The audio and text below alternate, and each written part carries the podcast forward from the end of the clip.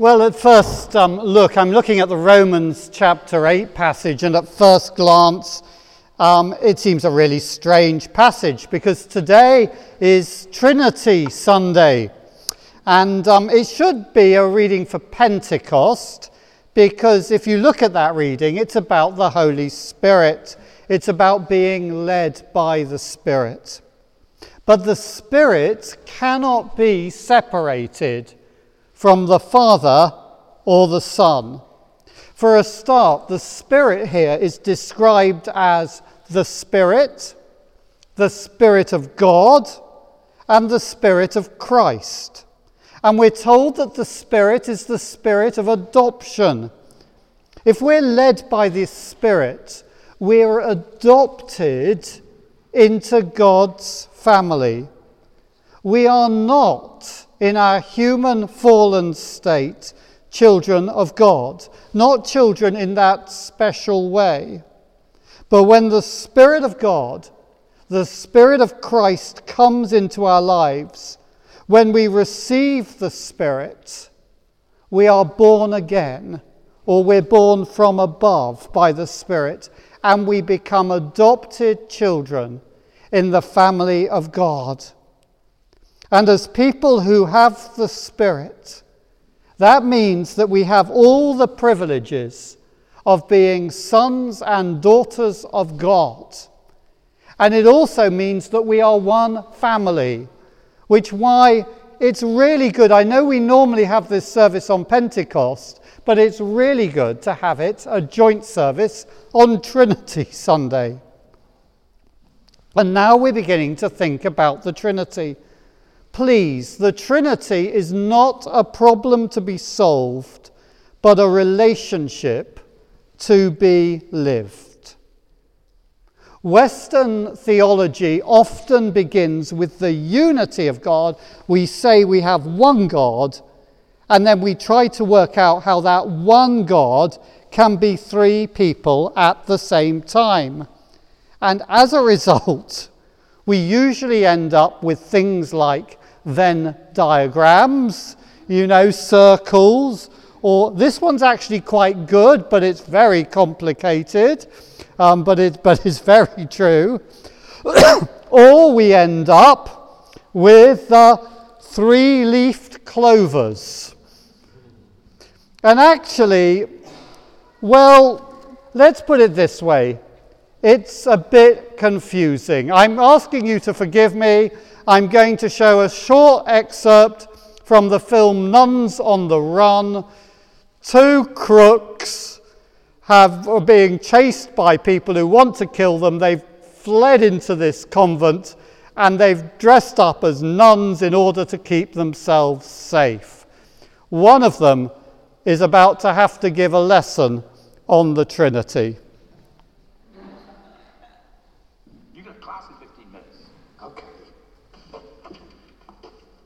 explain the Trinity. Mm, well, it can't be that difficult. You've been a Catholic all your life. Yeah. Well, beautiful. You've got the Father, Son, and the Holy Ghost. The three are one. Like a sham my old priest used to say. Three leaves, but one leaf. Now, the Father sent down the Son, who was love. And then when he went, he sent down the Holy Spirit, who came down in the form of a... You told me already, a ghost. No, dove. That was a ghost. No, the ghost was a dove. And let me try and summarize this. God is his son, and his son is God. But son moonlights as a Holy Ghost, a Holy Spirit, and a dove, and they all send each other, even though they're all one and the same thing. Got it. What? Wait, what I said, does that make any sense to you? Well, no. No, it makes no sense to anyone. That's why you have to believe it. That's why you have to faith. I mean, if it makes sense, it wouldn't have to be a religion, would it?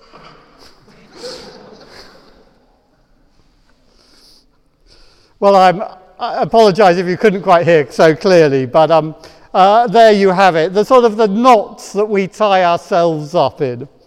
Well, Eastern theology, which I have to say is becoming much more mainstream in the West, begins where the Bible begins with the three persons Father, Son, and Holy Spirit. And it asks how they can be one. It begins with the try and adds unity on. And um, the most well known illustration of this is Rublev's absolutely inspirational icon of the Trinity. Three persons seated round a table the Father, dressed in gold, the Son, dressed in red with the priest's stole, the, the Holy Spirit, dressed in green. And um, they all have the same face because they're all the same age. They're all holding the scepter of authority. You can't see it. Um, although, if you go to the Tretyakov Gallery, you can see it. Uh, and they're all wearing blue, the blue of royalty. Uh, and um, they are seated in this communion, in this circle, with the Son and the Spirit, their head inclined to the Father, and the Father blessing us through the Spirit, through the Son and the Spirit. It's been popularized in Western literature um, by William Young in his book The Shack. Can I ask, has anybody read that? Has anybody come across that? Several hands have gone up. It is it is a quite inspirational book, and I really would commend it. It's called The Shack by William Young. Or also somebody like Timothy Keller, um, who in his book The Reason for God talks about the dance of God. Uh, again, it is a lovely, lovely theme. You see, the point here is that we're not trying to define what is the nature, what's the essence that makes them one God but we're looking at them as three persons who are in relationship with each other. And we're looking at that relationship. Um, I'm really, really sorry, but could I ask my three non volunteers to come on out here? Thank you very much indeed. Would you mind just sort of standing back behind me there? Um, and um, I'll sort of call you forward if I. So, what we have is the Father who is the source of life for the Son. Chris, would you mind just being the Father? and, and Glenn, would you mind just being the Son? Come over there. The Father is the source of life for the Son. He loves the Son, He delights in the Son.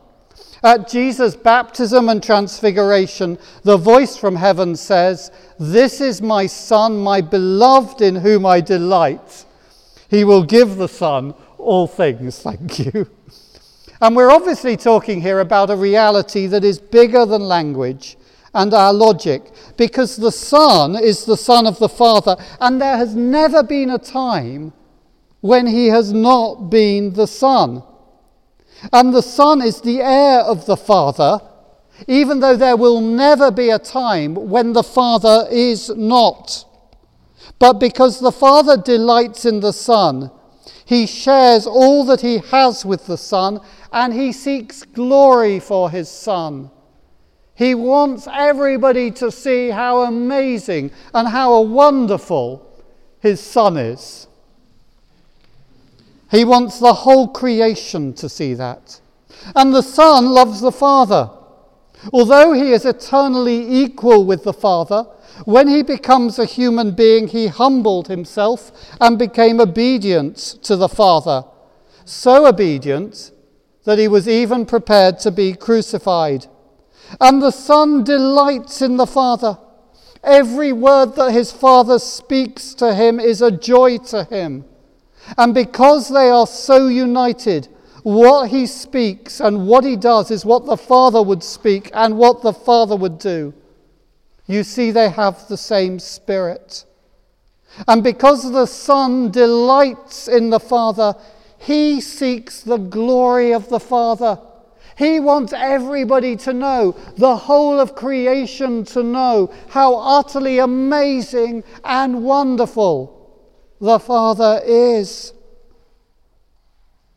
It, it, it is, it is father son, that parental relationship. It's two people delighting in each other, declaring the praises of each other. And one could say, if we're following a human analogy, that it's a little bit exclusive. Father reaching out to son, and son reaching out to father. But actually, it's not just about two, it's about three the Holy Spirit. And we've already spoken of the Spirit. The Spirit comes from the Father, but is also in the Son. And the Spirit is sent to us. I need my notes here so I can follow my, my own logic. The Spirit is sent to us by the Son. And um, where are we? That's the problem with doing all this walking about. Uh, and, and the Spirit is, is sent to us. Um, and the Spirit loves the Father, and the Spirit loves the Son. And the Spirit wants to see the Son glorified, and the Spirit wants to see the Father glorified. But also, the Spirit longs to draw people to the Father and to the Son and through the Spirit. So you see, what we have here is I'm sorry, this is the embarrassing bit. Would the my three of you could just could you hold out just a moment or two? Could the three of you just give a really big hug? So you have three people there. A big hug. Now, is that three or is that one? It could be one, it could be three. But actually, what happens is the Spirit who's there, hold on to there, invites and pulls somebody else into that relationship. And the Spirit goes and calls somebody else into that relationship. And the Spirit goes and calls somebody else into that relationship. And the Spirit goes until we get everybody there into that relationship. Because, and this is, uh, uh, this is an open hug. Because, and I'm finally getting back to our passage, the Spirit who comes from the Father who is sent by the Son of God, who is now in glory, comes to us and invites each one of us to join the Son in the embrace of the Father. Thank you very much indeed. You'll be very relieved to know that, that, that you may go back to your seats.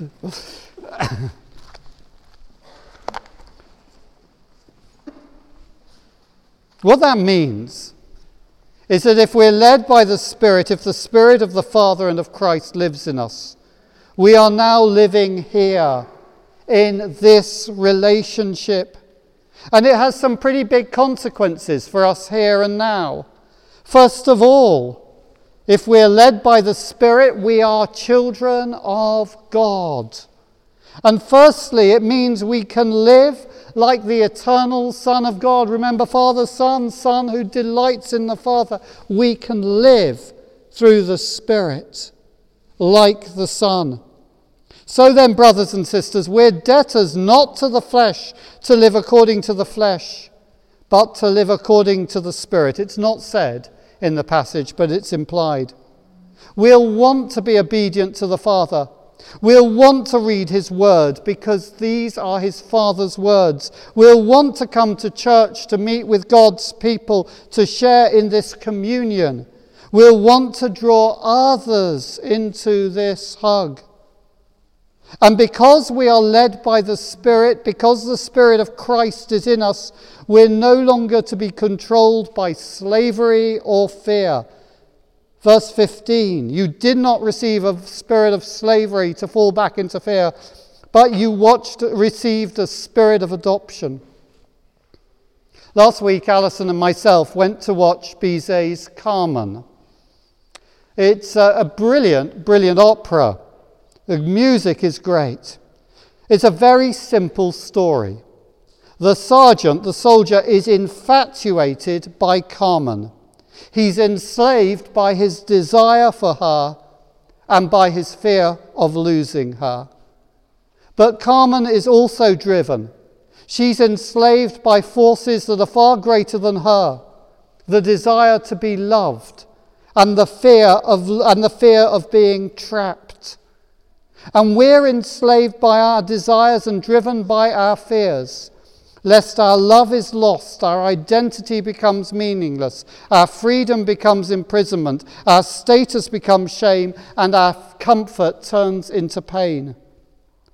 But in place of that, we have a new way of living where we find identity and freedom in our relationship with the Father, Son, and Holy Spirit we discover that this is who I was meant to be. And yes, because we are here, if you like, in this hug, and because together with the Son we delight in the Father and we long to see glory come to the Father, think of the prayer we pray Our Father in heaven, hallowed, glorified be your name. We will be prepared to suffer for his sake. Verse 17. And if we're not prepared to suffer for his sake, if we're not prepared to put ourselves out for him, then it does mean we need to question whether we're actually yet part of this hug. And secondly, we have intimacy with the Father. We can call God Abba, which means dear Father. There's so much could be said here, but all that I'll focus on here is to say that prayer is a discipline and a duty. It's something that we have to force ourselves to do because the old self reliant, God rebelling nature is pretty deeply rooted in us. But prayer can also be an utter delight and totally liberating. The Curé of Ars, whoever he was, tells the story of the old man who used to sit for hours in church. They asked him what he was doing. He said, I'm saying my prayers. And they said to him, You must have a lot of prayers to say because you're there for so long. And he replied, No, most of the time, he looks at me and I look at him. And I do hope you put aside time regularly, daily to pray. That is a discipline, and I guess is part of the suffering with Him. But I also pray you've begun to discover a little bit of the intimacy of being in the Trinity and of the delight of simply being with the Son together with the Father. And thirdly and finally, we have an astonishing hope. If children, then heirs, heirs of God and joint heirs with Christ all that belongs to the Father, everything in creation, every gift, every blessing, every object, and every person he has given to the Son. And as people who through the Spirit have come to the Son and share in this hug, all things belong to us. They are part of us, just as we are part of them. We're responsible for them and for each other, just as the manager of a company is responsible to his board and shareholders for the management of the company. The word that's often used is that we're to be stewards of creation. Why? Because they belong to the Father, they belong to the Son, and in the Son, through the Spirit, they belong to us. The hug of the Father, Son, and Spirit is the eternal hug. It is bigger than death. If you're part of this hug, then, unless you're like Enoch and Elijah, of course you will die physically, but you will never really die. That's why we're told the meek will inherit the earth. It's why we are told that our destiny is that in the kingdom we will rule this creation together with Christ.